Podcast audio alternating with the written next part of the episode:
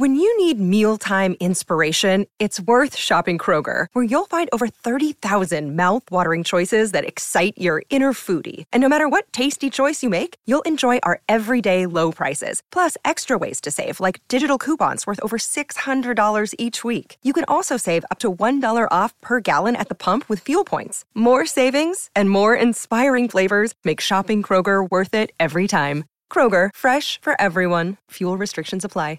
Live from a bunker in the heart of the Ozarks, a podcast that's not very good at math, so we can't figure out what the result of gelatinous cubed is. It's SifPop.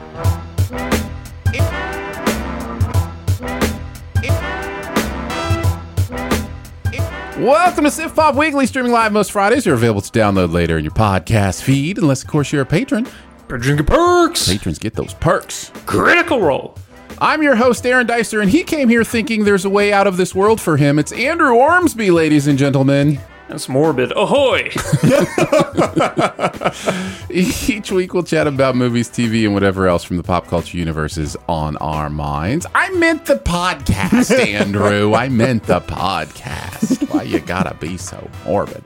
And please welcome our guest this week. I was really hoping that Jarnathan would be here instead today, but it's Ian Whittington, ladies and gentlemen. Oh, Wick. No Watkins. Way. Hello, everyone. I've seen fifty percent of the movies this week. So, uh, and because of that, you don't necessarily get the Jarnathan reference, but uh, no, but yes, it is. Yes, it, it, it was a great reference. Oh, was, I agree. I'm sure it brilliant. was brilliant. It was brilliant. It's Slade. Yeah. It kills. It's Slade. Well done. So wait, Ian, you're stateside now. So I am. What's your excuse, young man? There was a last-minute emergency. Everyone is fine, but it prevented me from going to see Dungeons and Dragons. He was very, very sad. Like minutes before we, I had to set off. Um, yeah. He was literally experiencing like a real life adventure where he had to make uh, you know, oh, life saving throws. There was and, and yeah. a, there were multiple nat ones that were rolled, and then I rolled a nat twenty to save the day. But yeah. I had to sacrifice my main campaign for this side quest. Sadly, yeah, yeah, yeah.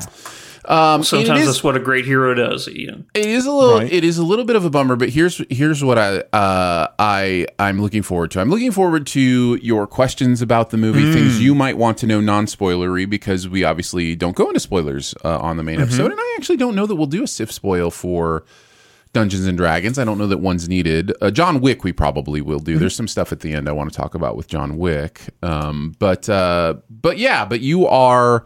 It is sad in the fact that you are a a uh, very very um, vehement D and D yes, player. I am, uh, and so that would have been fun. But Andrew, you're also a D and D player, so I, you know, we we will definitely have that perspective uh, on the show either way. So.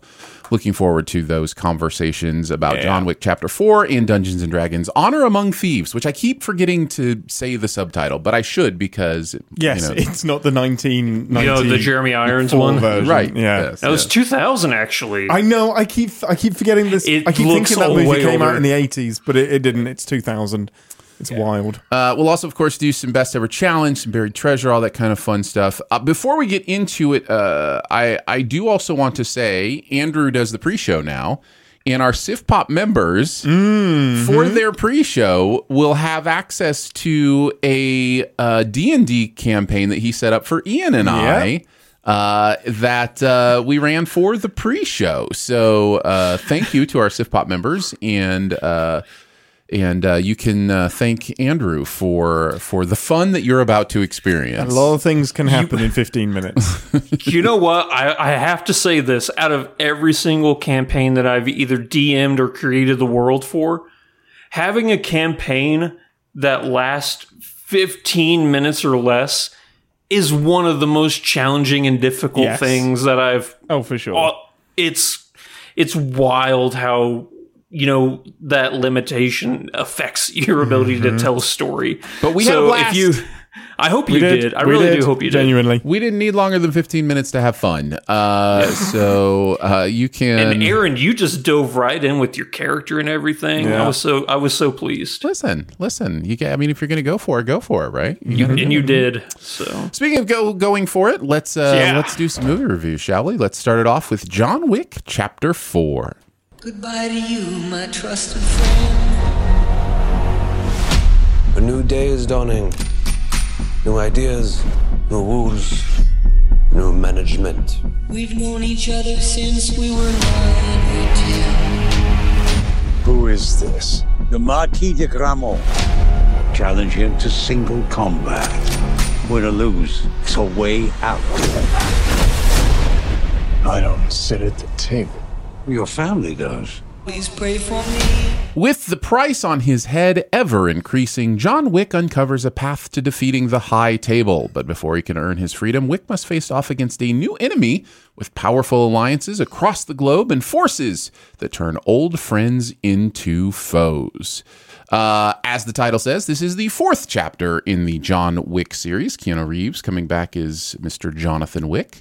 Canoe. And, uh, and yeah, and a lot of the people you know from before, some new faces you might not have seen before. Uh, I will uh, mention Donnie uh, Yen coming in kind of as the main secondary character mm-hmm.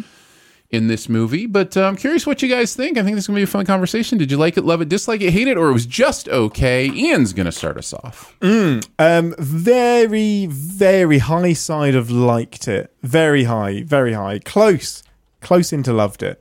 But I'm All not right. going to commit to that until I've had another viewing. Andrew. Aaron. Oh, uh, I'm right with Ian. That's like exactly the same spot I am. Mm-hmm. Close to loving it, but I can't pull the trigger on it. I think I was on like high side of okay, low side of liked it uh, when I first saw it. Um, it is not aging well. I'm firmly in didn't liked it at this point. Oh wow! Um, mm, it, it is. It is. Re- it's sinking fast. Wow. In, in my uh, my perception. So. Uh, maybe a fun conversation, but let's let's yeah. love on the movie a little bit first. Why did you hate this movie? Not yet, but give me another yeah. week. Uh-huh. Give me another week. You never know. Um, so let's. It sounds like uh, we'll start with Ian. Ian, tell us mm. some amazing things about this movie. I, I I'm I mean, without making you sound like a jerk, what's not to like about it? It's so much fun. It's exactly what I want and expect from a John Wick movie. A lot of action, but a lot of really well thought out, well choreographed, watchable action. There's only three cuts in the entire movie, and that really shows. It's amazing. Um, and there's some really inventive stuff, like a particular overhead shot that is incredible. Um, mm. Would I like a little bit more acting from Keanu? Yeah, of course I would. Of course I would. But, I mean, I'm going to need a gun. It was it worked for me. I don't know. I my expectations were very, very low, despite the first three being th- really entertaining, excellent movies.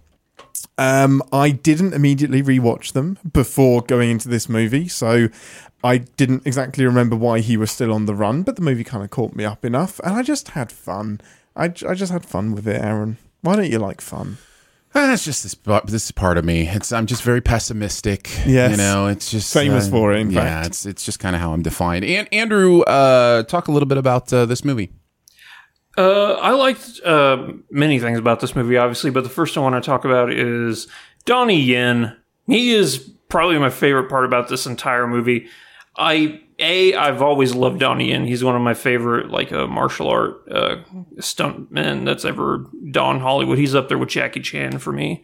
Um, and seeing him not only have you know great fight scenes, but I found his character Kane very fascinating. It's a very it, uh, it, it feels like this movie's trying to say if we're not careful, what happened to John will happen to him.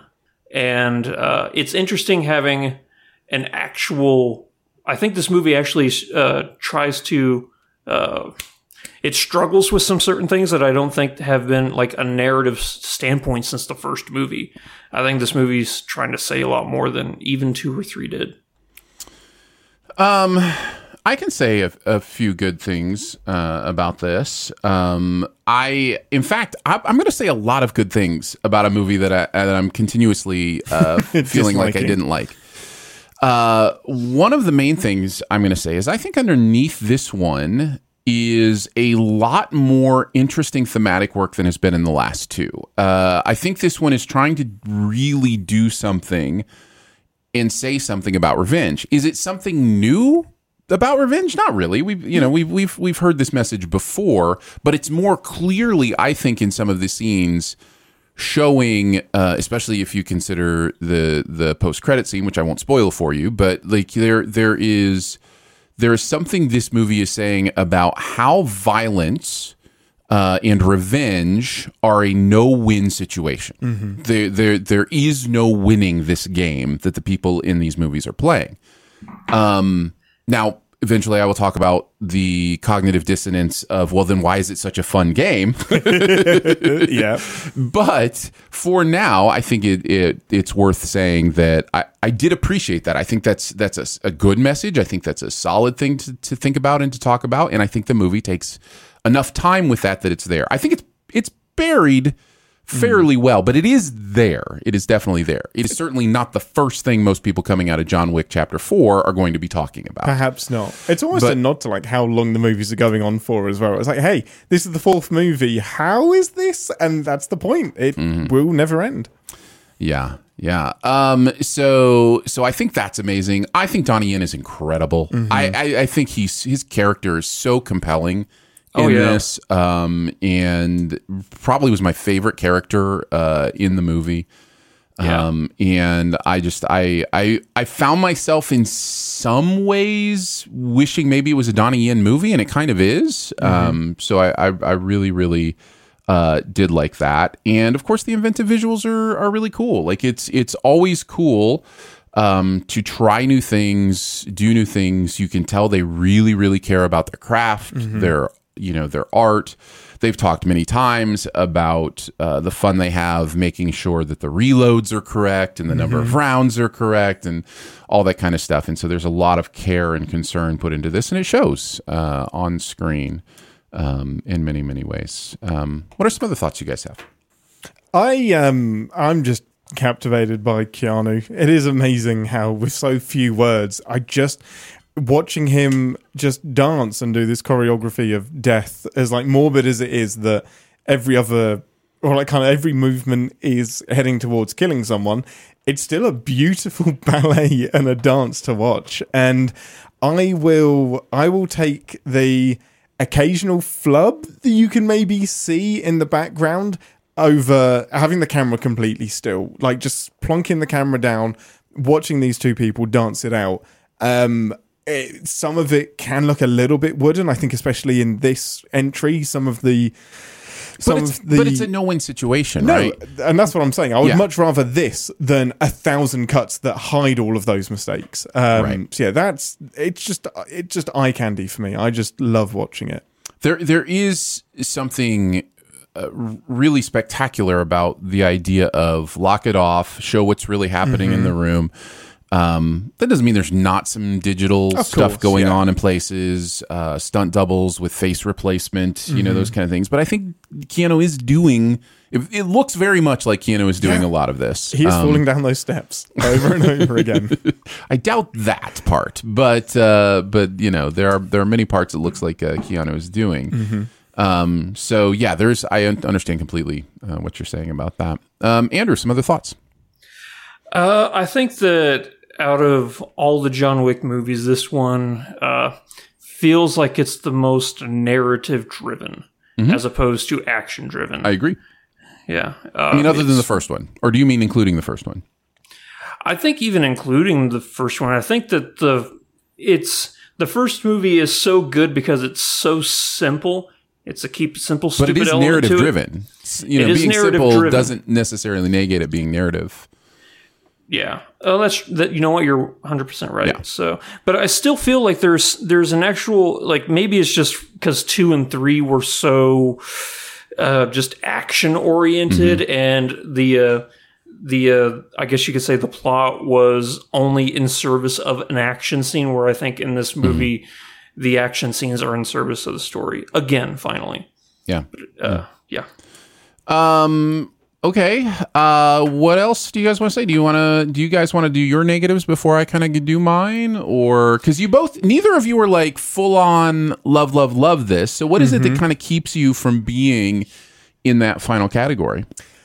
It is. It's exactly the reason why I like the movie so much. There's a little bit of fatigue where. It, it this is a long, long movie, and yes, I think it it's is. I think it's bloated. Yeah. I really do. And there is there is something to the novelty of sitting in a fight scene longer than you would usually see to, cool, when's the next thing? Because I wanted a little bit more story. And I agree, like, this has got some of the best story that we've seen in the franchise, but it is it lives in these extended fight sequences so much, and then the pace kind of crashes a little bit, and then we go back to the next huge set piece. And I think it had more to say, especially with the revenge stuff and the Donnie Yen stuff. I think we could have lived in that a bit more, or just reduced the runtime. But, you know, I will, I would almost rather have um, Ian McShane mm-hmm. walking down a, a hall of giant art mm-hmm. for two minutes. You know, I would almost rather have that than the twentieth knock over the head with a nunchuck. Oh, completely agree. You know what I mean? Yeah, like, because I, that I, served something in that right, moment. That was the tension right. and the opulence, and that really did something for me. I think, yeah, the, I, I think the nunchucks is my clearest example of how I feel like the fighting is bloated in this, because it's No, like, for me, it's a stairwell. The stairwell is bloated? Fall, yeah. I, I thought the stairwell... No, I love the stairwell. Yeah, I think the stairwell works better than the nunchucks, but... Um, but, but also just, nunchucks. What's that? But also nunchucks. But also nunchucks. But but just to, you know, it's like, okay, I get it. He hit somebody over the head with the nunchucks five times. Cool. Oh, okay, ten. Uh, oh, twenty. Oh, we're thirty. We're going with thirty. Oh, you know, whatever it is. It just, it was like, man, it just, it just seems to to go on so long. Um, he forgot to take the Nerf padding off of the nunchucks. That's what he had to really go yeah. at it, you know. Mm-hmm. It's gotta. Yeah, yeah. So I like how in this movie... we don't want to see a fight between two characters. Like, the movie's building up this entire sequence, mm-hmm. you know, yeah. of this fight. Can you um, remember a single you could time say between in, three in, characters? By the way, yeah, that is you could very say true. We're rooting for three characters that are all in, you know, combat with each other. Yeah, that, but uh, I don't think I've I can remember a single character in in John Wick that I didn't want him to like fight like. Whether it be, uh, I forget the Italian family's name from the second one, you know, he wanted to fight them, you know, and the audience wanted him, you know, to get revenge and everything. The whole John Wick franchise is kill this person, get revenge. Now we finally get a person where we're like, please don't fight them. I don't want you to yeah, fight them. Yeah, I don't them. want one of these people to, to die. Yeah, it's it's interesting, and I'm surprised it took them this long to uh, t- uh, to use that as a storytelling device. Yeah. Um, Andrew, what was it for you? What was it that kept you from just full-on loving this? Too many fight scenes is really what is keeping me. It is such a long movie. What a strange um, thing to say about a John Wick film. We, we sound like idiots. It's, it's in, no, it's interesting to me. I agree with you, but I did not expect all of us to agree on this point, because I, I would expect, especially people who love this movie, I would expect many of them to feel like, no, more, just keep piling it on. Like, you know, well, this there is, why is I'm not really too waiting much. For that rewatch, because that second time round will really tell me if it drags or not. Because the first time round, it is all novelty, but I still felt it in the moment mm-hmm. that this is amazing, but probably five minutes too long in every instance. Yeah. What's interesting is that there are so many sequences in this movie where I'm like, I wish that sequence was longer. And I'm like, yeah, you could have cut out that fight scene. Like, I think the beginning of this movie is a little bit rushed uh, in Osaka. That yeah. whole sequence, I'm like, we man, could have spent a bit more time that, there. Yeah, yeah, exactly. Um, I, I'm always interested to see continentals in different areas. You know, for some reason that the world building that this franchise has done over the years is so fun. Here's my biggest complaint with this movie. There weren't enough rockabilly girls doing paperwork and filing away, you know, information yeah. about... Yeah. That's my biggest complaint. The not world enough building. Rock, yeah, not enough rockabilly girls. Totally get it. Totally get it. Uh, I will say uh, I have two main complaints about this movie that continue to linger on and and draw me down the precipice of the not liking this movie's stairs. um I at one point stood upon the stairs of, hey, maybe I liked this, and I, I no longer do. So I uh one of them is, and I think I've talked about this a little bit before, I really feel like with this franchise, um, the simple way to say it is it's gone a direction I'm not interested in, right? Like, the first movie I still to this day love. Um, it is, uh, like you said, simple. It's driven. It, the story is very clear. Um, you know what's going on, and it's still it still kind of gets into a little bit of fun world building and some things you're like, oh, what is this universe? You know, that kind of stuff. Um, and then the franchise just became more and more interested in the parts of the first one that wasn't my favorite part. It was something that was o- okay for me. And because of that, there's almost, and again, this is a terrible compar- comparison in some ways, but I, I think it gets to the heart of what I'm saying. There's a, there's a Fast and Furious-ification of the John Wick universe, mm-hmm. where it becomes a this bigger superhero version of this simple thing, right? Now, I'm not comparing them on quality levels or, or those kind of things, but I think in many ways, and this may be a compliment or a takedown depending on your opinions, I think this is kind of the Fast Five of the John Wick movies, where it's like obtaining what it always wanted to be mm. and what, you know, it, it, the place where it wanted to go. There are many people, I'm kind of one of them, who think Fast Five is is the best Fast and Furious movie, you know, because of that embracing of of what it is. That's an interesting comparison, considering you don't like this one, but you love Fast Five. It is an interesting comparison, and we can get into reasons why. Um, and I will do that shortly. But before I do, I just want to say there there is something that is captivating and compelling about a movie going, nope, this is what I am. Yeah. This is like, I guys, look, I'm a three hour fight, fight, fight movie. That's what I am. If we'd have had the money, we'd have done this with the first one. So for me, the difference is the Fast and Fu- the Fast and Furious one is not a movie I love. The, the Fast and mm. Furious one is an okay movie.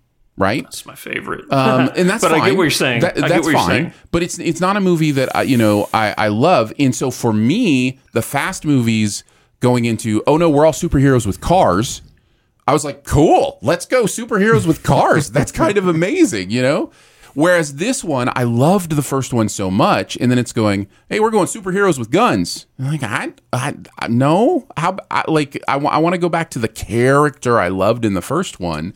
Um, and just kind of the simplicity of the first one. So that I think that's the difference is this move. These these movies found themselves by arriving at a place I wasn't interested in, and the Fast movies found themselves by arriving at a place I was mm. interested in. So, um, but I do think there are a lot of similarities uh, in kind of the progress of those universes. Um, so yeah, that's that's that's one thing for me uh, for this movie where I'm just like I just I'm not. It's just, when I think back of the things I like in this movie, there's five to ten minutes of things in a two hour and forty minute movie. oh, come you, on. You know what I mean? Like, because I'm not counting all the, like, uh, so like, okay, so a lot of people talk about like the above the, the, the, sh- the above shot with the cool flashy in the warehouse. fire yeah. gun or whatever. I'm like, I've yeah. seen that in video games a million times. Like yeah, I don't. The movies. Well, no, I understand, but it's just it's it's one of those things where it's like that's not captivating to me. And this this leads me to my biggest negative. And Ian, we've had actually a one-on-one conversation uh, about this as well, and it just won't escape me. And I and I want to say before I say this, there are when you say things like this, it can ring a little judgmental, and I promise you that's that's not what I mean here. I'm talking about my own sure. personal. I'm talking about my own personal processing of some cognitive dissonance. Um, I every day find gunplay less and less fun. I just like the, the idea that guns are the object here becomes more and more distracting to me. So when I think back about scenes, it, so many of them are about shooting guns, headshots, multiple shots, you know, loading guns. There's this, there's this, uh, gun worship that goes in, in, in movies like this, that is, a, it, becomes more and more difficult for me not to be distracted by. Mm. Um, if it were all swords and arrows, I think I'd be better. Like, and I think the reason that is, is because there is something, uh, a, a, it's not that, that somebody couldn't use a sword or an arrow to do massive destruction to the people around them. It's just, it's just that that's not the culture we're in. Yeah. Like, it's not a sword and arrow culture. There's a gun. There's a gun culture, and you know, there's something that just eats at my brain about like, are we going? Are we going to twenty years from now look back at all the gun movies and just be like, man, what were we thinking? And it's just it's it's something I'm I'm processing. That's it. And so that distracts me. It's hard for me to fall into the enjoyment of a lot of those scenes. Because it's people shooting each other, and it's just, it's, yeah. So the whole ballistic ballet thing becomes uh, very distracting to me. Mm. I can understand. While I that. understand that completely, my uh, where I differ is I think that arrow and sword and knife combat, for me personally, triggers like uh, an intensity way more than a gunfight does. I think that there's way more brutality and, you know, just visceral horridness in like a in a sword fight, with people actually losing limbs as opposed to a pow, uh, and then they fall over. But that's but that's the problem. That to me, that's the problem. The the problem is that guns aren't visceral. Like there is no it's too wrestling easy. with the absolute dis- the destruction that firearms do. It it does just becomes pulls a trigger and a guy goes down. Like and it's it is it is. This weapon we are wrestling with as a culture uh, from many different angles and many different views, and I understand that, but it's it's definitely something we're we're wrestling with. When you know a superhero in a Marvel movie, you know, kills somebody with a neutron blast or w- whatever. I don't know what a neutron blast is. I have no idea why I said that. That's a Star Trek thing. But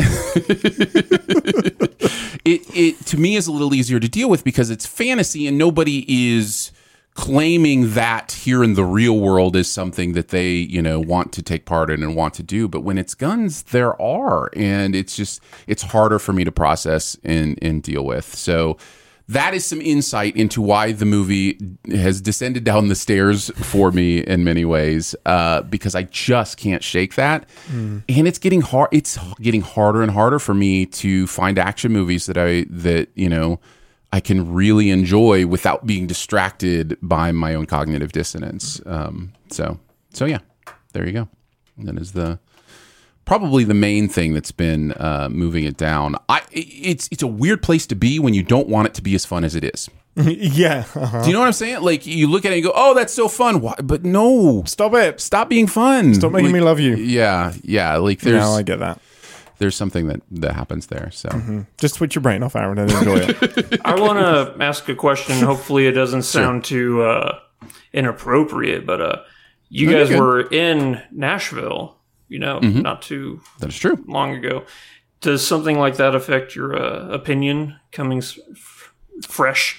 Do you think the freshness Man, of that Colum- is affecting when you? When Columbine happened, um, it was this weird thing that nobody could believe. Yeah. And and now we are, you know, thirty years later, or however long it's been, um, and it's just something you look at and go, yeah, another one. You know what I mean? Like the, yeah. the, the culture has changed to such a point that, so I don't know that the Nashville thing specifically is, you know, I mean, it is weighing on me just as something that happened, and I just can't, I just can't imagine the trauma in the the, you know, everything about that situation. But I don't think it's specifically the weight of the Nashville thing, because Ian Ian and I's conversation was before the Nashville thing happened. So, yeah. like, you know, I, I've already been processing this for the last several years, and um, I, I don't think it.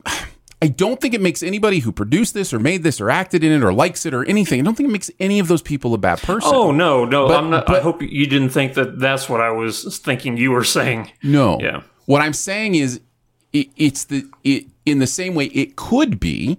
It could be. I'm only in my own perspective. I don't know. Yeah. But it could be the same thing where I don't think any of the people who acted, participated in, wrote whatever movies that made jokes that are now inappropriate are also bad people. Like, you know, because they're we we just progress as a culture. Sometimes we evolve to a different understanding of what's funny, what's cool, what's you know, inter- what's entertaining. Um, we, we have a lot to reckon with about entertainment, because the parts of us that that are um, excited by uh, certain parts of life are kind of dangerous parts. You know, like there's there are there are many things, whether it be a titillation of violence or sex or whatever it might be, that there there is this thing that can happen where the things that e- excite us the most are also the things we need to be most in control of, mm. and and so. Um, Or just, or these uh, tendencies to, you know, team up against each other or make fun of somebody so that we feel better about ourselves, or, or whatever, you know, bullying, wh- whatever it is. I think as a culture, we have to continue to evolve and go, remember that thing we did? Can you believe that was what we found entertaining? Um, I think the same will probably be said of football someday. Can you believe we thought that was entertaining? You know, like it's, it's just, It's just change. It's just progress. And it doesn't make the people who exist in the moments of whatever in the past bad people. It just means entertainment is a really difficult thing for us to to to find our moral center on sometimes. What entertains? What is gladiatorial?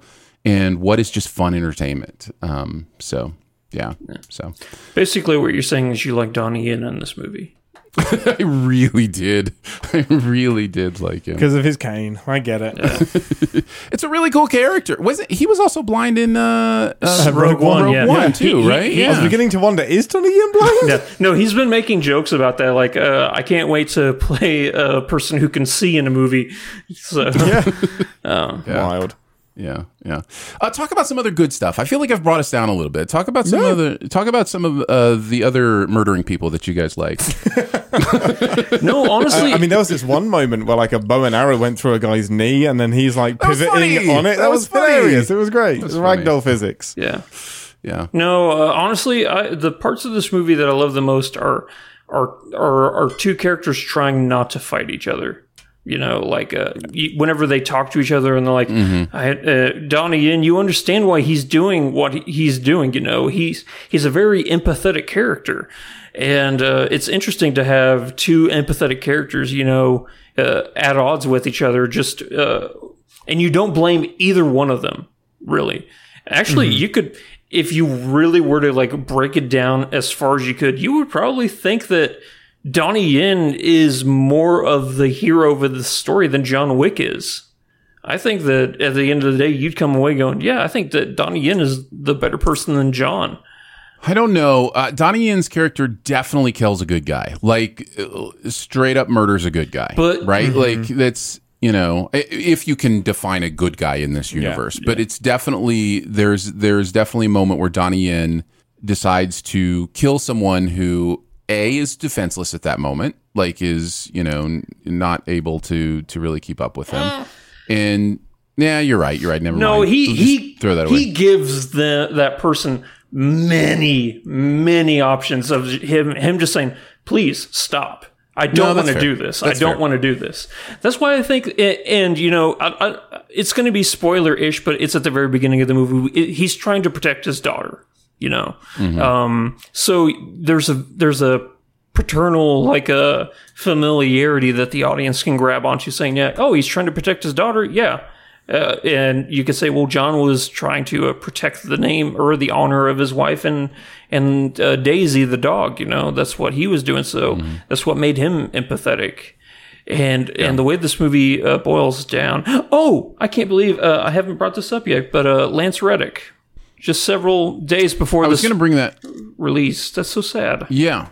I, I was I was going to uh, chat about that uh, as my one last thing. I think it's always uh, interesting and in this case sad when the real world collides with a movie like this. But it, mm. it was um, because of the role he plays in the movie, it was difficult. It was it was there, that moment was difficult to watch. And um, I know it happened so close to the release that I think that first weekend, uh, maybe even the second weekend, they weren't able to get any kind of like dedicated to Lance Reddick or anything like that it in was the movie. Days, days before, yeah, yeah. Mm-hmm. yeah. And so they, but I think they have sent new files that have, yeah, um, like dedicated to Lance Reddick uh, in it. And um, I know everybody uh, is really sad about what happened, but it's it's weird when stuff collides like that, yeah. and and you just kind of have to process the difference between. Um, you know, the real world.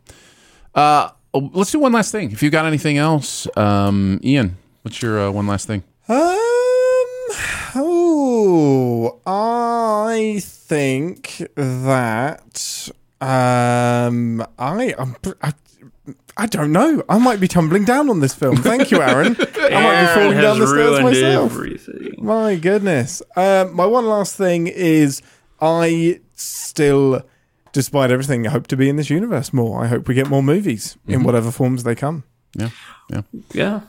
Well, we know um, we're getting the Ballerina. Uh, in yeah. What next year? There were two years. I can't remember. But, next year, I think. Yeah. yeah. Yeah. My one last thing. I can't remember if it's a mid-credit scene or a post-credit scene, but there is one. Yeah. I think it's post. Post. Okay. Yeah. I think it's, it's, a, I think it's all the way, way at the end. Yeah. Oh, it was D and D that had the mid-credit scene. Okay. Yeah. Yes, so. Correct. D and D did have mid, mid credits. Okay. Spoil your one last thing for the next My movie. My goodness. Um, yeah, my my one last thing is I think I might be in the minority, but I liked Bill Skarsgård's performance. No, so did I. Oh. That's oh. my one last thing. Was that? Uh, I take that back. Is that a French guy? I've heard a little the bit Marquis, of yeah. accent mockery. In, yeah, that's fine. In Just French. That kind of thing. That, well, if that's, that's your one Swedish, last thing. French accent, you know? Yeah. If if that's your one last thing, then I guess I'll make my one last thing. Uh, Scott Adkins, uh, who I had a chance to interview um, recently and uh, enjoyed that interview. And he's he is probably the most ridiculous character in the movie. Easily. Uh, the, the most ridiculous hand of poker that means nothing. And is played in no way that poker is played. Okay. The, I hate that scene so much. I hate it too. Yeah. I it's so annoying. That entire segment and, with uh, Scott Adkins, for like you said, as much as I love him, that entire section could have been cut. All of it. Yeah, it really could. Yeah, it really could have, and it would have also cut that icky kind of thing in the back of my brain where it's like, are we, are we laughing because he's fat? Is that is that what we're supposed to be doing right now? Like, is is it, be, you know? Oh, I never got that. Yeah, I there's it, it may it maybe not, but it just it seems like it, maybe it's just the performance, and he's being a goofball, and that's why we're supposed to be laughing. I think that's why. But the you know, look at the fat man do high kicks was uh, a little bit weird at times. Um, but uh, but yeah, anyhow, uh, Scott Adkins um, has been doing. Uh, incredible action stuff for a long, long time, and a very long time, and uh, it's cool to get him uh, get to see uh, some pretty major screen time that all of us would have rather been cut out. Yes, uh, so we love you, Scott. So we're we're, we're, I mean, he, we're glad he, for you, and also we would have done it differently. He he looks so much like Colin Farrell's Cobblepot from the Batman that I was. Yeah. That's all I could think is like, oh, he's the Penguin fighting John Wick right now. That stupid poker scene. Uh, yeah. All right. Uh, and also, how how does why does it sometimes Donnie Yen knows exactly what's going on without any you know help, and other times he needs stuff on the wall to make alarm noises? I think he like, could tell the texture of the card, how it changes uh-huh, color yeah, from white okay. to red. All right, such a nitpicker. They should get a job doing that. Yeah. Uh, you know, the the greatest card shuffler in the world is blind. Well, yeah, shuffling, so. Sure. No, I mean, but a card, uh, I guess, what, what would you call it? A, a card Counter? mechanic? Card mechanic? Uh, a mechanic? Well, yeah, but he's probably working yeah, with know, a marked deck. Flips. Yeah. Like yeah. with a little, little, you know, but you should, braille. You should uh, watch, watch some of his videos. They're fascinating. Yeah, that's cool. That's cool. Uh, all right. Uh, that is John Wick Chapter four. And uh, let's move on to Dungeons and Dragons Honor Among Thieves. Truth be told, we helped the wrong person steal the wrong thing. We didn't mean to unleash the greatest evil the world has ever known. But we're gonna fix it. So how do we pull that off? Uh... Figure it out over a drink? Probably best. You need cooling! To give us a fighting chance, we're gonna need strength. You got this, right? I know you don't. A charming thief and a band of unlikely adventurers undertake an epic heist to retrieve a lost relic, but things go dangerously awry when they run afoul of the wrong people. Uh, this movie comes to us from the same writing directing team that brought us Game Night, uh, which immediately got my interest up. Um, it is about Dungeons and Dragons, but also not about Dungeons and Dragons. Uh, what did you guys think? Did you like it, love it, dislike it, hate it, or it was just okay? Ian is avoiding watching the trailer as we speak since he has not seen the movie. Uh, Andrew, what did you think? Did you like it? Did you love it? Just like it? Hate it? It was just okay. Loved it. Loved it. Absolutely loved it. Andrew, uh, I am... My, my official rating for this movie is loved it more than Andrew. Yes. Uh, nice. Nice. My I, rating is I'm extremely excited, like more so than I was. I'm pumped now. My expectations are probably too high. I'm going to hate it. Yeah, I, I apologize for that. I'm interested to hear some of your questions after we kind of talk around some mm-hmm, stuff. Yeah. But I, I will. The reason I say loved it more than Andrew is two, twofold. Number one, I want to start. Number two. Nice. That's number, how you play poker. Number two, yeah. number two in my five of a kind of twos is that I I think it is important to hear from the non-D and D person yes. on this for a, for a lot of reasons. Um, and because I think one of the, the first things that I thought going into this is, oh, are we going to have a World of Warcraft situation again where I just feel like I'm being left out of every joke. I don't understand what's good. I don't understand the references. And the movie is like drawing red circles around its references that I don't get. You know, like, am I going to feel lost? I didn't feel that way in this movie at all. Like, Good. I, I, I was afraid. No, I in in what I'm really curious to hear are what are the reference? You know, like what uh, what references did I miss? That's really interesting to me because the trick I think in a movie like this is being able to just be a great movie that somebody who's never played Dungeons and Dragons uh, will enjoy. And also being the kind of movie that somebody that does play Dungeons and Dragons goes, oh, I bet that character is a bard, you know, or whatever it might be, you mm-hmm. know. Um, and I think that's uh, I think that's accomplished, at least as far as I know, really, really well here. I can only give the non-Dungeons and, and, and Dragons perspective here. Um, I think my main positive for this movie, and then Andrew, I'll let you talk uh, a little bit as well. Mm-hmm. Aside from the fact that I think everybody can get this movie, no matter what your familiarity with D and D is, I just I vibe with their sense of humor. Um, it's one of the funniest movies I've ever seen. Daley and Goldstein, uh, who as mentioned did Game Night, uh, which is one of one of the best yeah. modern comedies uh, yeah. that's been made. Um, they just have such a sharp, hilarious sense of humor. There were so many moments during this movie that I was giggling or laughing or smirking or whatever.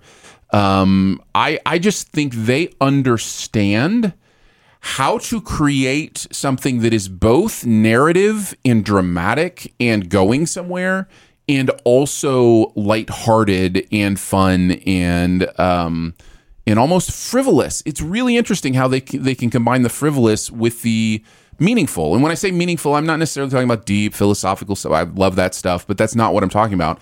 I'm talking uh, meaningful in the fact that it means something to the story, right? Like it means something to these to these characters. It, it may be called back later. There, you know, this movie is is really, really intricately woven, as Game Night was, uh, and at the same time also severely funny, um, and in in many of the same ways uh, that the, you know the characters all have funny moments in Game Night. Whether it's oh no he died, or you know uh, the reaction to pulling out the bullet, or um, you know the, the the neighbor with the dog and the chips, and like you, you know you have all these moments where you're like that movie's so funny, or the table not breaking, or whatever it might be. Like you like you can recall all these things in in their movies, and I think Dungeons and Dragons is the same. I think there's so many funny little things that I'm not going to give away here because I want you to experience them. Um, that after you've seen the movie, you'll really have had a good time with, and that is such a gift. Not everybody has that when writing, and I'm just I'm really impressed with their writing skills and directing. The movie looks great too. I, I could go on and on, but Andrew, why don't you say some good things?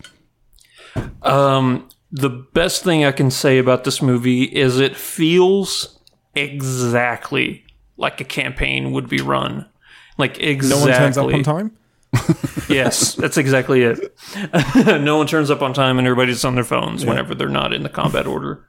No, but um, just the uh, the the uh, the nods. I guess a good example I can give, just so Aaron knows what type of scene I'm talking about, is the graveyard scene.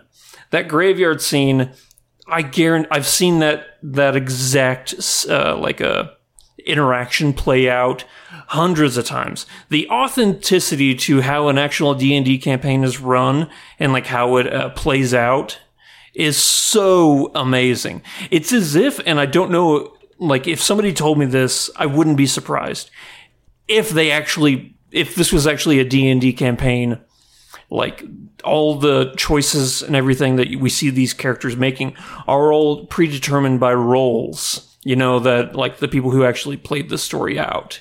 Like if somebody were to tell me that this was the actual campaign that that uh, these guys had played, I wouldn't be surprised because it feels so genuine. I would, for one main reason. It's just too per like it's everything works out too perfectly. Like they, I imagine there are, you know, uh, I mean, it could all work out that way, but I imagine with D and D, part of the fun is that it, you know, it's unknown. Like you could roll the wrong rolls, and all of a sudden, you know, other things happen. So there were plenty of times in this movie where the characters roll the wrong rolls. As no, it I'm were. talking about.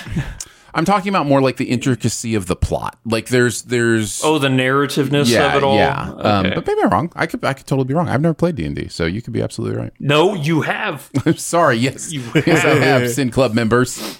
Yeah, because ours took place in Faerun, which is uh, part of D and D. This takes place in the Forgotten Realms. A lot of the, uh, and I'll, uh, Aaron, I know this is one of your questions you had, is uh, how much of this is authentic? How many how many references are there to actual creatures or spells or anything? That's the, the whole movie. And that's what I was afraid um Uh, like of going into this and hearing your review is like, man, I hope that the story arc and like the characters were impressive enough for him to understand this movie and to like it. Because when I was watching it the entire time, me and uh, Roper, who's been on the show before, because mm-hmm. him and I went to go and see it together, the entire movie we're just pointing and going, oh, a displacer beast, or oh, a rust eater, or oh, uh, you know, just so many things that we're like, oh, I can't believe we're getting to see this, you know, like all the things that we'd been playing for decades, actually getting to see on this done on the big screen in a good way was pretty, pretty magical. Yeah. Yeah. Apologies to our SifPop members who I uh, accidentally called members of a different club. Uh, Which so, you can also feel free to be you, a part of. You can be a part of that one too. Uh, but uh, but yes, apologies for, for calling that wrong.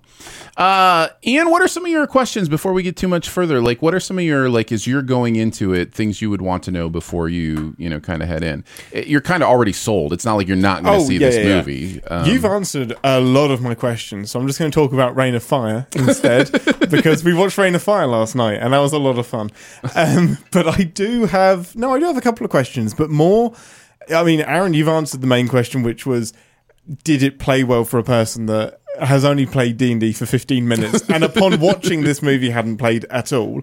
um uh, how like how How daunting. I was really hoping that like him playing that fifteen minutes would that would have been what unlocked the movie yes, for the him. Like movie. he went, he went it. into yeah. this, yeah. he went into this hating it, and he was going to tear it up. But my fifteen minute campaign, saved it. it saved it, it just, and it's yeah. now the greatest movie of the saving year. Saving role for sure. Uh, it is. Yeah. My, it is nice. the best movie of the Thank year you. for me right Thank now. You. Um, so, I mean, you it's pretty clear that you enjoyed it despite not being a D and D nerd. So, mm-hmm. um, I guess Aaron, uh, Andrew. Did it feel enough for you? Did it play it too safe? Because my biggest concern is, selfishly, and I know this is selfish, it won't be D and D enough, and it will be D and D light or D and D for a wide, wide audience, which is great. Get more people in, but I still want some. I want some stuff that kind of winks and nods at, at me and says, "You know what? You're a dungeon master. You're going to enjoy this." Yes. You are going to get that and then some in this movie. That's amazing. At the same time, and that's why I think, that's why I come away from this movie going, I love this movie, um, is because not only can it tell a narrative story that everybody can enjoy, thanks to Aaron letting me know that, but when it comes to people like you and I who have been playing for years and we know, like, creatures and spells and locations and characters, that whenever they pop up on screen, it's not only done not as camp, like, hey, look what we got. Yeah, we got a beholder. You know, for the scene. Yeah, here's a beholder. Ooh, you know, it's it's not like that. It's everything makes sense for the story being told. That's awesome. But at the same time, in your head, you're going, oh, it's yes, here. So I cool. can't believe this is going. Yeah. That's exactly right. Yeah. I, I'm going to compare it to Iron Man. I think, uh, you know, this is another first movie in a geek, you know, centered culture that had to appeal to a broad audience to, to do what it does. Right. Mm-hmm. And I think Iron Man got that uh, recipe correct. Right. Where you don't have to know even who Iron Man is or any of the Marvel culture to go to that movie and understand the story, understand what happens, Um, there, there are some winks and nods to people who do, you know, get that stuff, I'm sure. Um, in the same way that Marvel then started to get a little more geeky and, you know, nerdy the further it got. You know, the the, yeah. the big one for me was the first, uh, and it's fairly early, right? Was the first uh, Thanos uh, sighting as one of the post-credit scenes. I forget which movie that was. The Avengers, the yeah. first Avengers. The yeah. Avengers, yeah. right? Um, that was the first time I was like, I don't get that reference. I I have no like. They're, they're Especially clear... considering it's a reference they ignore for the rest. They never come back to it. But I'm just saying. Well, I'm saying if Dungeons and Dragons wants to be a little even more, you know, specific about some things that D and D people will get, that's probably that could probably come down the road. Mm. I'm just I'm just interested. I'm interested if they can break out of. Oh, we have to have the same characters, do the second movie, mm. you know, because everybody loves these characters from the first movie. Really, you should have the same actors playing different characters. Would that be that would be amazing? That's exactly right? What they should do. Yeah. Yeah. So I'm not going to lie, I freaking love that idea. it's, it's it, it, it would be It perfect would have to be an movie. Anthological series, of course, you know? Yeah. Mm-hmm. It would be incredible.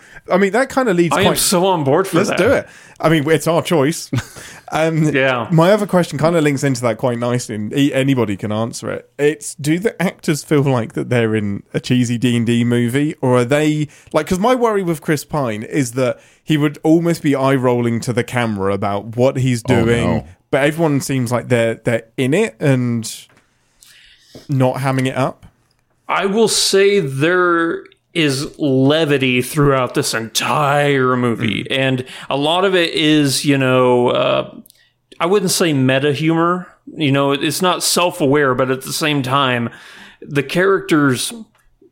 What what would you put? Uh, it, there's an actual phrase for it, like a hanging a light, hanging uh, a lantern, on, yeah, hanging a lantern, hanging a lantern. Hanging, there's yeah. a lot of hanging the lanterns, you know, of like references and stuff like that, and like uh, Easter Easter eggs, you know, stuff. But at the center of it all, the characters in this movie are so lovable, yet because they're authentic, they're they're genuine. They don't feel like.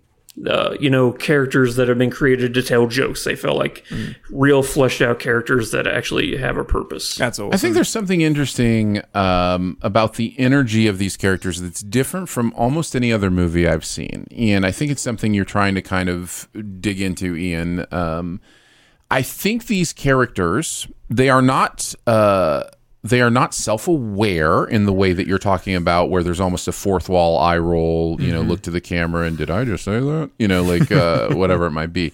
It's not that, but they interact with their story with a different energy than I'm used to my characters interacting with. It's hilarious. It's great. But there really is this energy of...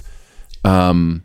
Well, it's, I guess it's D and D energy, right? Like there's mm. this there's this story progress energy of, um, well, hey, why don't we try this? Well, hey, why don't we try this? You know, kind of thing that happens in this that that isn't usually what we see in our characters from movies because yeah. there's usually a confidence about their decisions yeah. because their decisions are based on, you know, these elaborate backstories that they've made for themselves and different things. And so there's a confidence about how they're acting and what they're doing. And there's that is stripped away t- from these characters a little bit purposely, I think, because both for the humor and for the D and D-ness of it all. And it just kind of works. It, at least it did for me. It just kind of works for me. Um, and I think Chris Pine kind of leads the way in that. I think he is, in many ways, uh, well, I wouldn't call him the the dungeon master because you... Uh, the party leader. Yeah. Yes. Yeah. He, he. It's called the face, is what it's called in the camp or in D and D. He's the face of the group. He's the one that interacts with everybody. Mm-hmm. He has the highest charisma. I will say, Ian, I don't know if this is what you meant, but everybody is playing their character archetype to perfection. Oh, like nice. They're like the charismatic and silver-tongued bard, you know, or the uh, the butt-kicking barbarian. Yeah. Or the uh, the holier than thou paladin, you know, everybody like the tropes that you see in a lot of these characters, they are embodying those, mm. but they also feel like real, genuine people too. That's awesome. Yeah, yeah I'm yeah. really, I'm really pumped because the the crazy thing about D and D games, and which is it's so hard to adapt it, is that you do have a bunch of regular people that are playing uh, playing other characters that are in life-threatening situations, but always manage to have a joke at the same time and have to pretend yeah. that they have this wealth of knowledge and are inhabiting a person that's been there for for decades and decades and has all of this experience. So if the movie mirrors that, that's an insane trick to pull off. That's I'm really excited for that. I think this cast yeah. is actually astounding. I, I, I love... I can't think I can't, of a weak link here. I can't pick. I was. I can't pick who I like the most. I, I yeah. Can't. I, I was expecting Michelle Rodriguez to be the weak link. She's incredible in this movie. So it may good. be the best performance she's ever given. She's yeah, perfect for the role.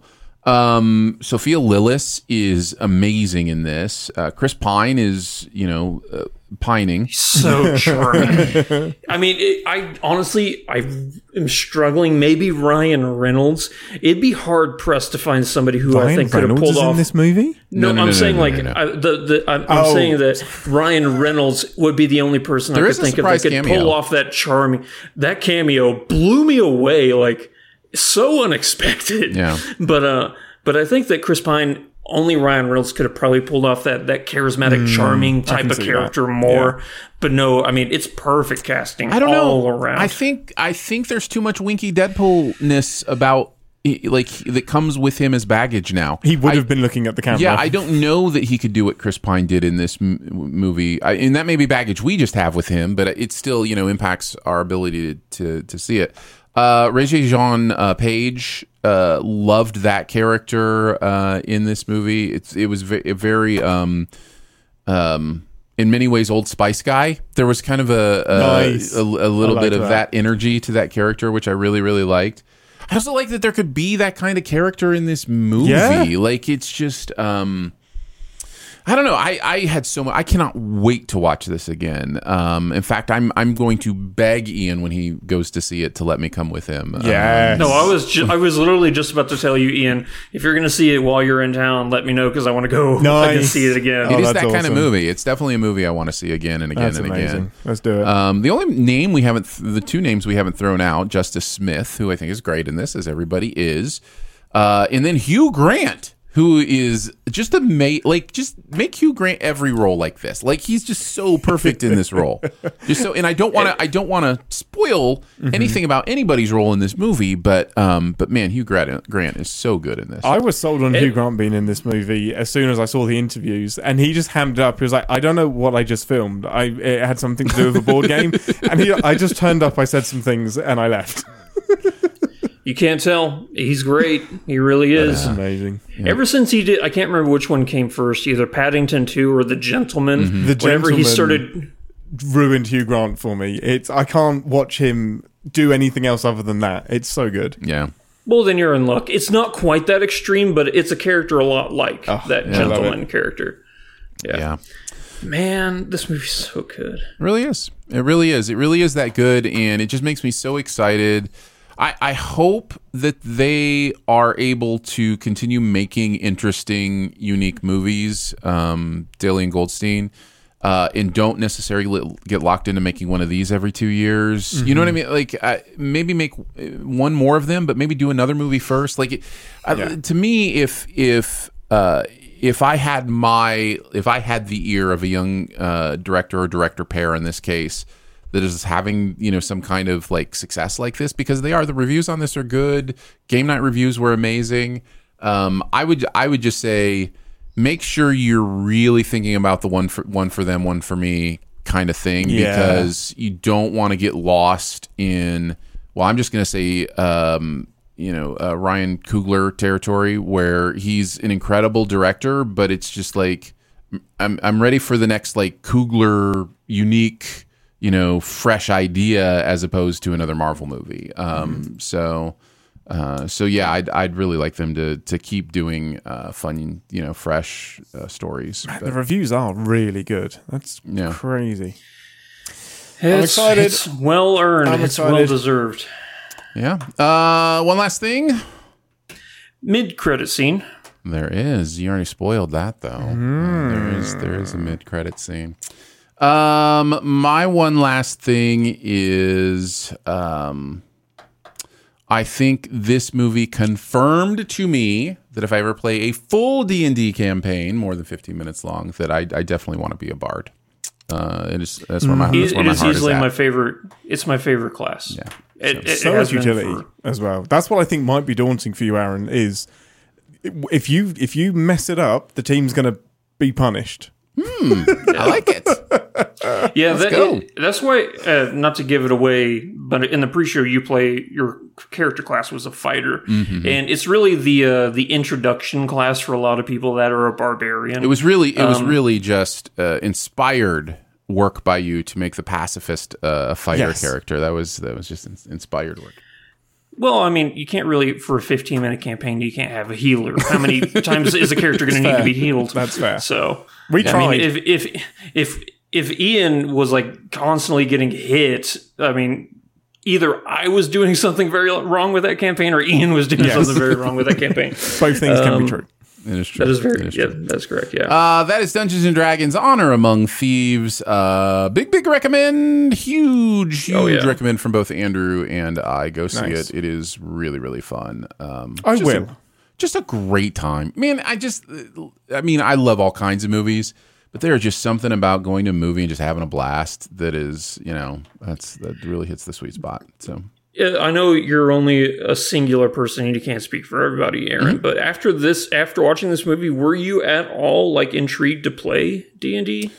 Like, did you walk out of the theater going, oh, that, that type of world is interesting. Maybe that's something I could try and tell a story in. It didn't expand like my interest in D and D any more than it already was. Um, okay. I, you know, I have a few D and D lovers in my life, and so I, I am aware of many of the ins and outs of uh, you know kind of how that works. But um, for me, the interest has always been performative. Um, if if yeah. I'm going to play D and D, I want there to be as big an audience as possible, uh, and I I don't care how that makes me sound. I like, I like performing. I like being in front of people and you know um, entertaining them. So.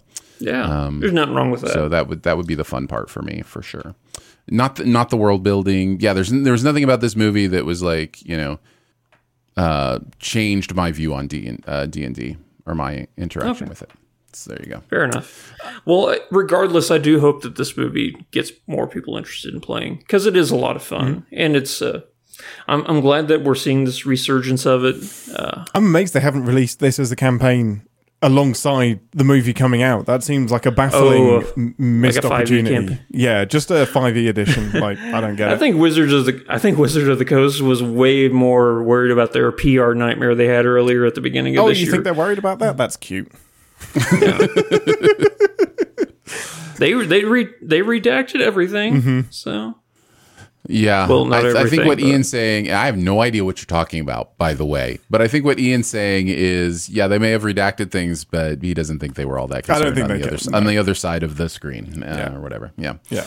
Uh, all right, let us uh, move into the Best Ever Challenge. But before we do, thank you to our amazing SifPop members. And the Sing yes. Club. Thanks, Ian. Thank you. And the Sing Club. Thank you, Ian. Uh, the SifPop members this week uh, have a bonus episode of us playing D and D together. So if you're interested in that, um, support starts at three bucks a month. Uh, I think the bonus episode uh, level is higher than that, but you can check all that out at patreon.com slash SifPop. And we try to do a bonus episode every week and a lot of other fun stuff. So go check that out, patreon.com slash SifPop. And underneath all of it, uh, you're supporting this podcast and the associated website. And, um, and thank you for doing that. It means the world. All right, let's move into yes. the Best Ever Challenge. We're doing Best Ever Long Sequels in honor of John Wick uh, cresting the two hour, forty minute mark. Um, we went with uh, the two and a half as mm-hmm. being what makes a long movie. Um, and there is a movie that is two hours and twenty-nine exactly, minutes. Yeah, I know I know exactly. Anybody has another yeah. list, I'm calling you uh-huh. out. I'm calling you out. Yeah, you will you will, you will not be seeing that movie on my list uh, because it fell one minute short mm-hmm. of yep. being long enough. uh, we'll go number five to number one. And if you have it any higher on your list, Trump! Uh, then we will wait to talk about it until it's at the highest point on somebody's list. Uh, kick us off at number five, Andrew. What do you got? I'm going to go with the Raid two Berendal. Uh, this is such a fascinating action film. Uh, I think that the uh, the actual story arc is a lot more complex uh, than the first one. The first one is pretty much just Dread, uh, which is funny because both movies came out the same year, uh, Dread mm-hmm. and the first Raid movie. Um, yeah, the first one is just yeah, keep going up the levels of the, the, the tower until you get to the big bad. This movie is a lot more along the lines of something like L A Confidential, if it had like some of the best choreographed fight scenes you've ever seen. Uh, I absolutely love this movie, the franchise. It can get a little, uh, it's not something you could watch every day. It is rough, but uh, great Speak acting, great choreography. I don't know if I could watch that fight in the knife or no, that knife fight no, in the kitchen. No, you're right. Yeah. I'm going to be sick. Yeah. yeah. This was top of my um, honorable mentions, though. Love this movie. Yeah. yeah. I love it. Yeah. Uh, uh, who next? I'll go next. My number five is Terminator two. Uh, uh, Trump. Tr- mm. Trump. Trump. Can, can you do that again louder?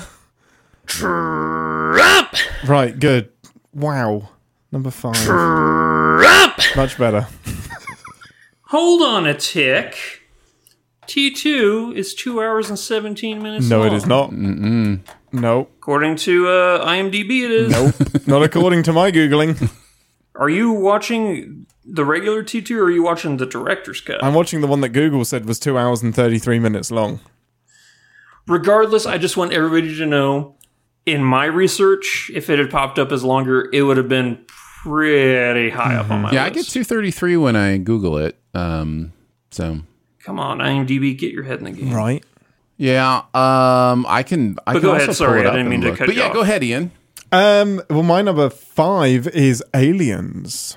Ooh, not trumped. Interesting. um, uh, is that one? Is this going to be the rest of the show? Are you just googling how long they um, the run times are? Two hours and seventeen minutes. Wait, is it actually? Wait. Aliens. I didn't have Aliens in my research. thirty-four. This is fun. This is fun, this guys. Is the best. This is. It, it's all fascinating to see I like all the different. Really uh, detailed on my on my searching. Um, but yeah. Anyway, Aliens. It, it, it would have made my list too. I'm, let's I'm, just say that. I was fascinated that I wasn't trumped on this. To be honest, I, my copy of Terminator two is two hours and thirty-three minutes and twenty-five seconds. Okay. So. Is it the director's cut or the theatrical release? This is the best. It's just the movie. It's the, it's the movie. What is it? What? I didn't even know there was a director's cut. Of course there is. It's Cameron. Oh my god! You haven't seen the director's. Oh, this is a tangent, but it's an important. Oh yeah, there's one. Like twenty minutes of footage that you, that you don't see in the regular film. My copy of Aliens is two hours and thirty-four minutes and twenty-six. Yeah, seconds. It is. Do you have the director's cut, or do you have it? so okay, okay, yeah. So we're gonna have differing uh, uh, movies no, on our some list. Some of us are gonna have right lists, and, and you're gonna have the wrong list. Can't trust IMDb. You really can can't. You trust. Um, anyway, Aliens. Yeah, great movie. Love it. Um, it's really good. Alien is incredible, and I. To, I oh man, which one do I pop in more? I think I do put Aliens in more. I love that it swings swings from genres. Um, I think the pacing is slightly better. Um, and yes, yeah, Sigourney Weaver just kicks all to the bottom. Um, yeah, I love this movie. The Queen Alien is one of the greatest. Yes. Designed villains in cinematic history. So scary, it's, so good. Yeah. All right. Uh, on to our number fours. Uh, and just assume for everything that we say that uh, that we we mean the director's cut. Uh, yes. Andrew, what do you got? Three hours and one minute. I'm going to go with Endgame. Mm-hmm, mm-hmm, mm-hmm. Had it my honorable mentions. Honorable mentions. Okay, I didn't yeah, know. Correct. Yeah. Um, to be fair, it would have like been in an... your honorable mentions as well. It's true. True. It really would have. Um, yeah, uh, Endgame, it's not as good as Infinity War, uh, which is two hours and twenty-nine uh-huh, minutes. Yeah, it is. Yeah, yeah. The director's cut is, so, anyway. So, man, I can't wait for that director's cut to come out. I wish it had a week prior. We could have put it on our list. But no, Endgame is great. Uh, the... The story, the the finality of that entire first sequence, or the I guess you could say the first story arc of a uh, Marvel was, just to see it come to fruition was beautiful. Yeah. A lot of fan service. Man, the ca- Captain America picking up Mjolnir is probably one of the most shocking and like jaw-dropping cinematic moments ever. Yeah, it was yeah. awesome. For me. It was yeah. great. Yeah. Totally agree. I think it's telling that we mainly talk about the final scene and not the rest of the movie, but we will move on. I think everybody here great. Yeah, I think everybody here thinks Infinity War is better than Endgame. Oh, okay, good. Yeah. I, I for some reason thought not. No, no. Cool. Oh, I think I think it's pretty widely agreed yeah. upon. I mean, there are there are more emotional beats and like a like tugging at your heartstrings and like great cinematic like moments mm. in Endgame, but I think narratively, I think Infinity War is far superior. I wish that movie. Last scene was in Infinity War. That's It's uh in Infinity War, it's so weird that Infinity War of the two movies is the complete movie. Yes. And the second movie yeah. feels like half a movie. It's weird. Yeah, yeah. It's very it's strange. It's a very strange trick yeah. to pull off. It's a three hour long half a movie. Yeah. yeah. So weird.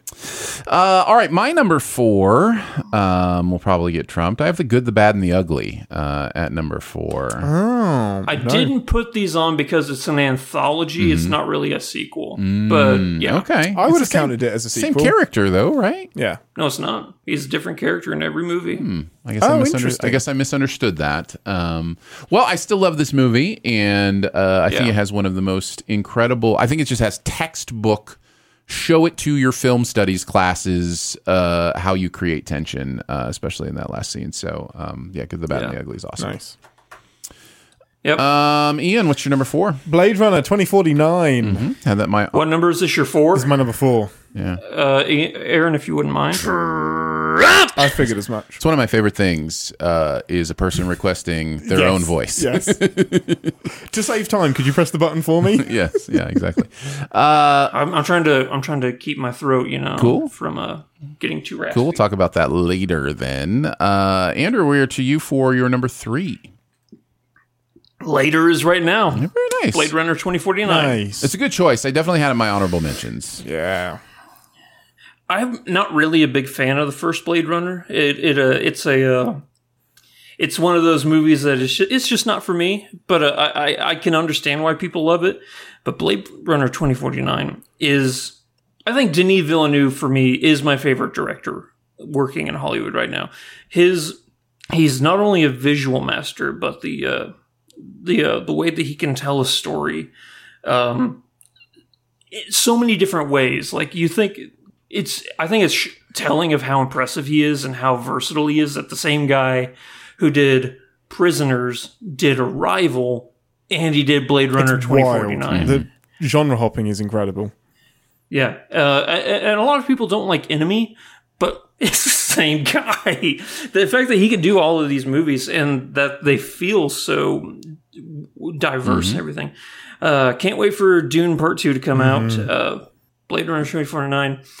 Is one of the most visually beautiful movies ever, but also the sound design in that movie is out of this world. If you missed out on seeing Blade Runner in the theaters with that sound system mm. that it has, oh, yeah, it's some of the best sound design ever. I totally agree that Blade Runner twenty forty-nine is amazing, and also agree that I am highly uh, anticipating the second half of Dune. Yes. um, Which will feel like a whole movie.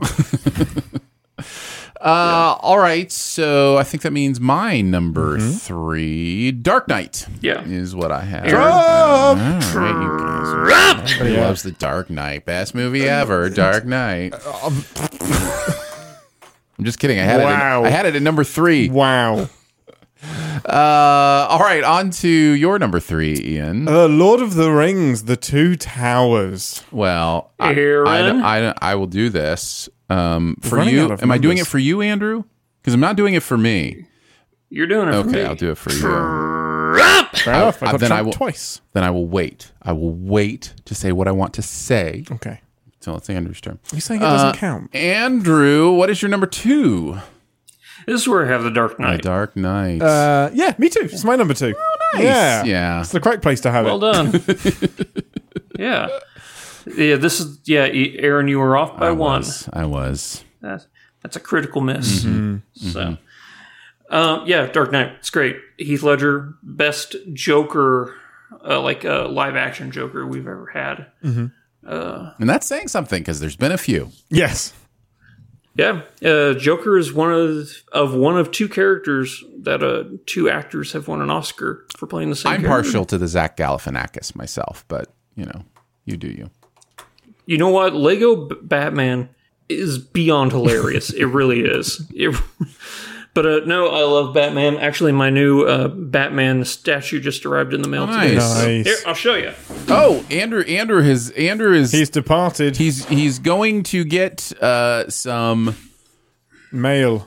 Yeah, nice. You got the old one. Nice. Yeah, I love the gray yeah, and blue. That's beautiful. It's always been my favorite. Mm, that's gorgeous. And this is from Hush. But yeah, love Batman, favorite D C character, so Hush, it's kind yes. of there's a bias, there's a biasness to nice. me in this movie. Nice. Uh, Ian, did you have anything you wanted to add yeah, about it? I mean, that nobody has ever heard right? about The Dark Knight. um, I I think it's a hugely underrated film. Um, no, it's it's yeah. it's brilliant. It's fun. It's as much um, Heath Ledger's movie as it is Christian Bale's. Um, and yeah. it's it's incredible. I love it. I have this pin here. Uh, Ian, you want to see a magic trick? Yes, I do. Do it. Uh, what color is that pin, Aaron? This pin is blue. Gold blue. Uh, if only, if only there were a sequel to Liar Liar that was right? over two and a half hours long, uh-huh. I would be there. Uh, I want it. I, I think Dark Knight is amazing. Um, it is an incredible performance, and Christopher Nolan has, knows how to make good movies. So there yes, you go. Yes, he does. Um, yeah. All right, so I think that means we are on to your... Did you just do your number two, Andrew? I think we shared. I think Ian and I shared. It was both of my number two. Yes. Uh, yeah. This is where I have...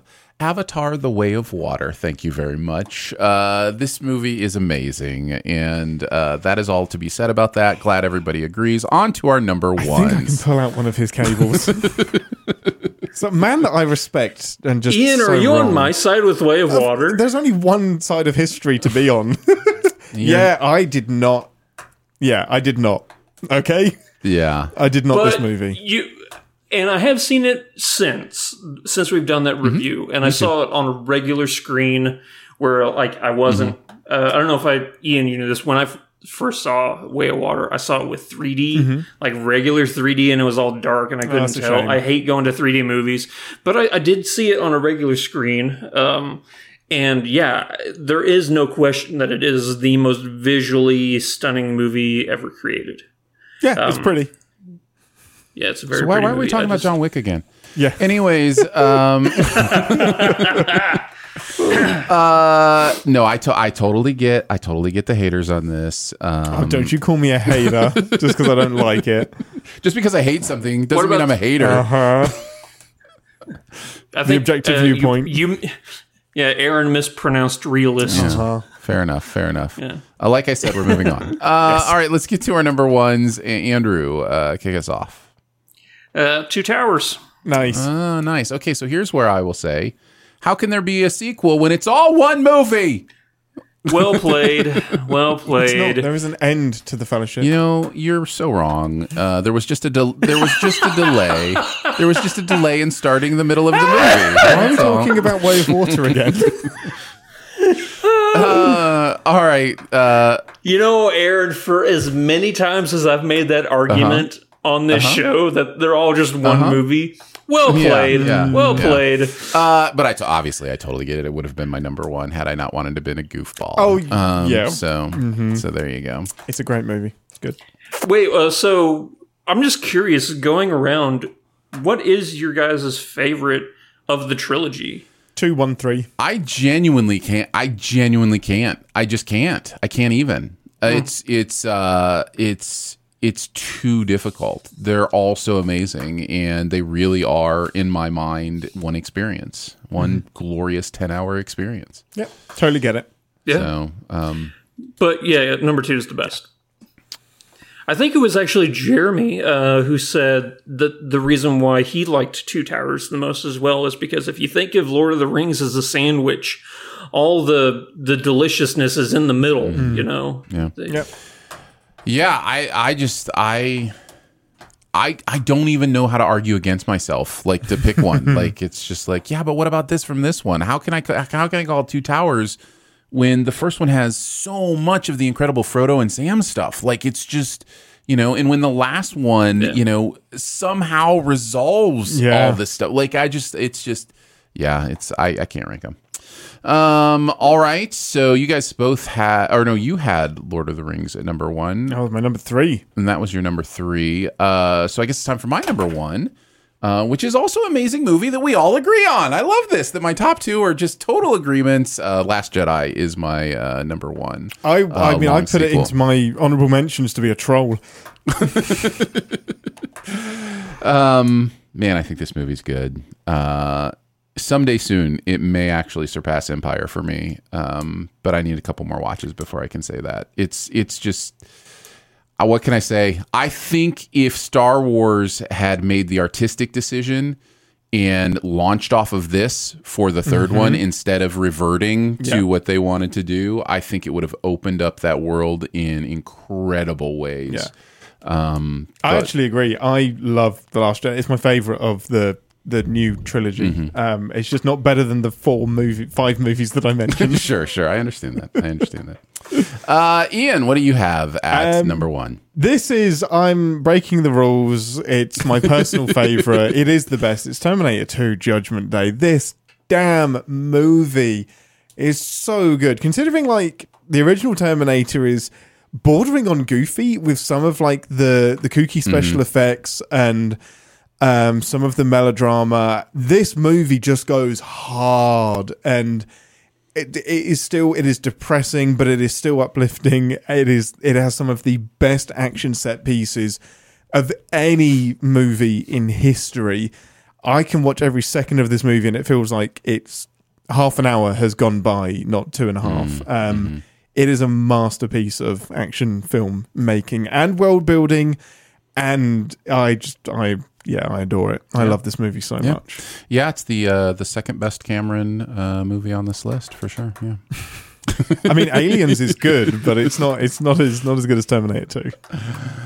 Well, T two would have been number three on my list yeah. for sure. Yeah.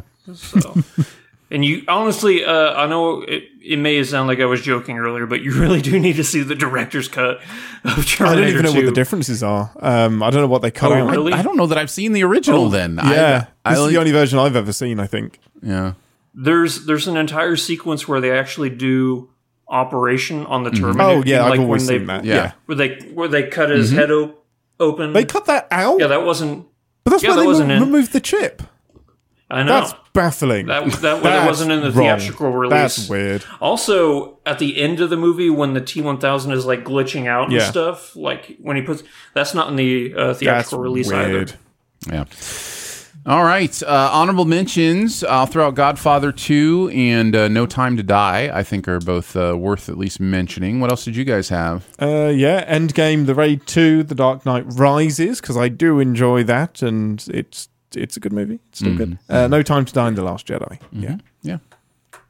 You got all mine, so go. yeah, good job. All right, let's move on and finish off with the buried treasure. What is that one thing in any area of pop culture that you want people to know about? Ian, you are our guest, so you will go last. That's me. I will go first. Uh, there's a new version of the Challenge out. It's the Challenge World Championship. Um, it is out on Paramount Plus, and this combines the Challenge U S A, the Challenge Australia, the Challenge... Uh, England, U K. Sorry, Ian, I forgot uh, what, what what your country was there. Do for not a need to apologize. I try to forget daily.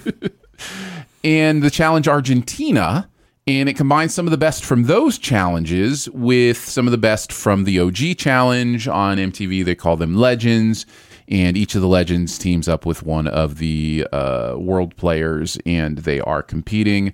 Really enjoying the dynamics. Um, one of my favorite things about the Challenge is that the players play season after season after season. So it's kind of like, you know, rooting for your favorite sports team, those kind of things. Um, and uh, really enjoying this season. So, yeah, check out the Challenge World Championships on uh, Paramount Plus uh, if, uh, if you want to. Uh, Andrew, what do you got? Believe it or not, I am recommending a Star Wars movie, The Phantom Menace. Nice. Because I just rewatched it a couple days ago.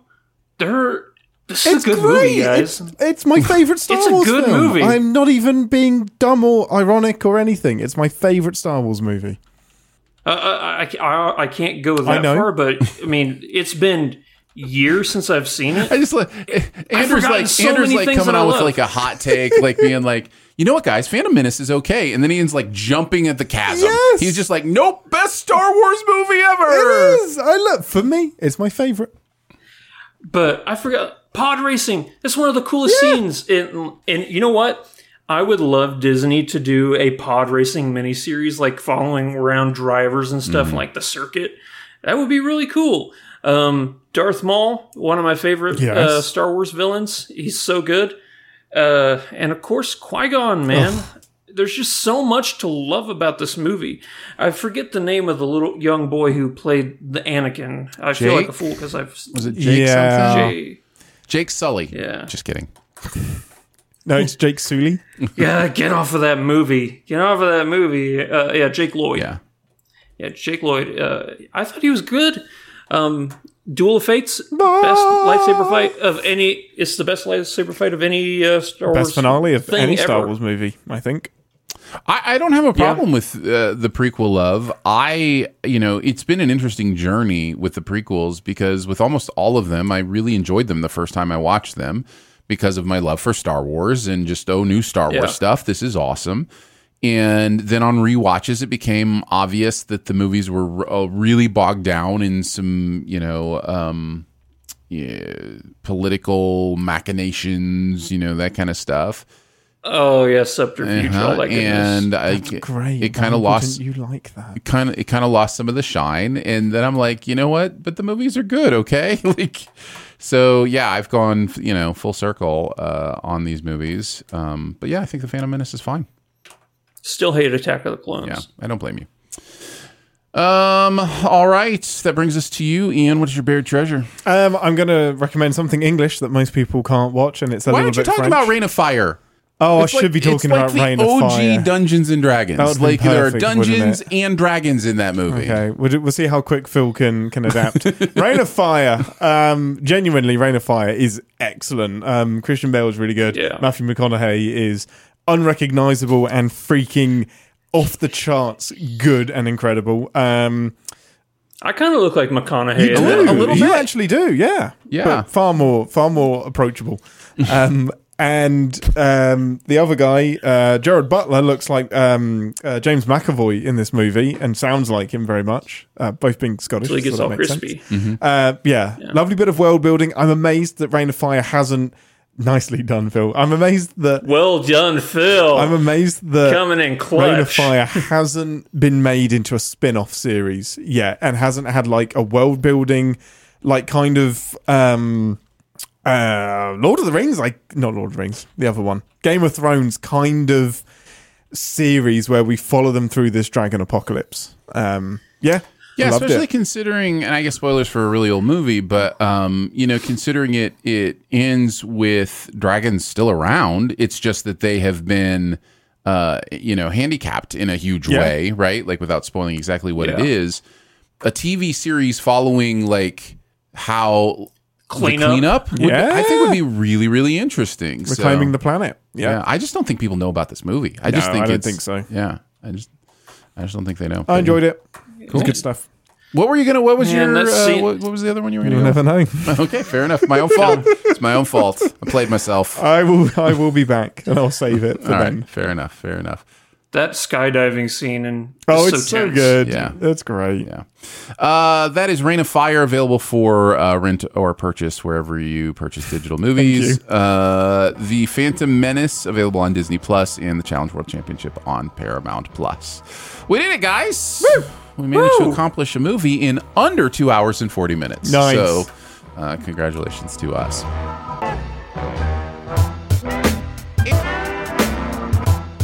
Thanks so much for joining us today for SifPop. It's part of the Studio D N A Podcast Network. You can find out more about other shows on the network at studio d n a dot media or by searching Studio D N A in your podcast player. Huge thanks to Andrew for hanging out again today. Well, thank you, buddy. Big thanks to producer Phil for producing the audio and video show. Thanks, Phil. Thank you to Ian Whittington for being with us. That's me, uh, Mister Whittington. What would you Whittington? like? What would you like people to uh, find you? If you want my hot takes on Star Wars, then you should go to Captain's Pod, which is a podcast where myself and Danae host a word I can't say. Emer- emeritus, emeritus, host emeritus, emeritus host, yeah. host, host, host Danae Hughes um, and I talk about Star Trek. We're currently going through Star Trek Picard season three. So find that wherever you find podcast players. Podcast players? Podcasts. Uh, sure. Or, or, or no, players. I mean, whatever, whatever, you whatever would you ha- technically Captain's have to find pod. a podcast player yes. to listen to the podcast. Correct. So you're not wrong. No, nope. yeah. do it. Find yeah. one of those and listen. Don't don't hate the podcast player. Hate the podcast game. Uh, yeah. yes, we uh, also thank our amazing SifPop members. Our SifPop members uh, for su- the street. forty for uh, supporting what goes on or uh, supporting whatever the case may be. Oh starts no, at, he died. Starts at three dollars a month. You get access to a lot of fun stuff there. So go check that out at patreon dot com slash SifPop. Lots of ways to connect with us. Feel free to leave a comment, a rating, or a review wherever you listen, whether it be Apple Podcasts or Spotify. You can also email us feedback at sifpop dot com. And finally, if you're having a good time, your movie-loving friends will probably like the show too, so let them know about it and that listening is much easier than walking back up the stairs. We will be back next week with Super Mario Brothers and Air. This is going to be a fun mix. show. Double so feature. We will see you then. Bye. I'm Batman. I'm Batman. Why did you say that name?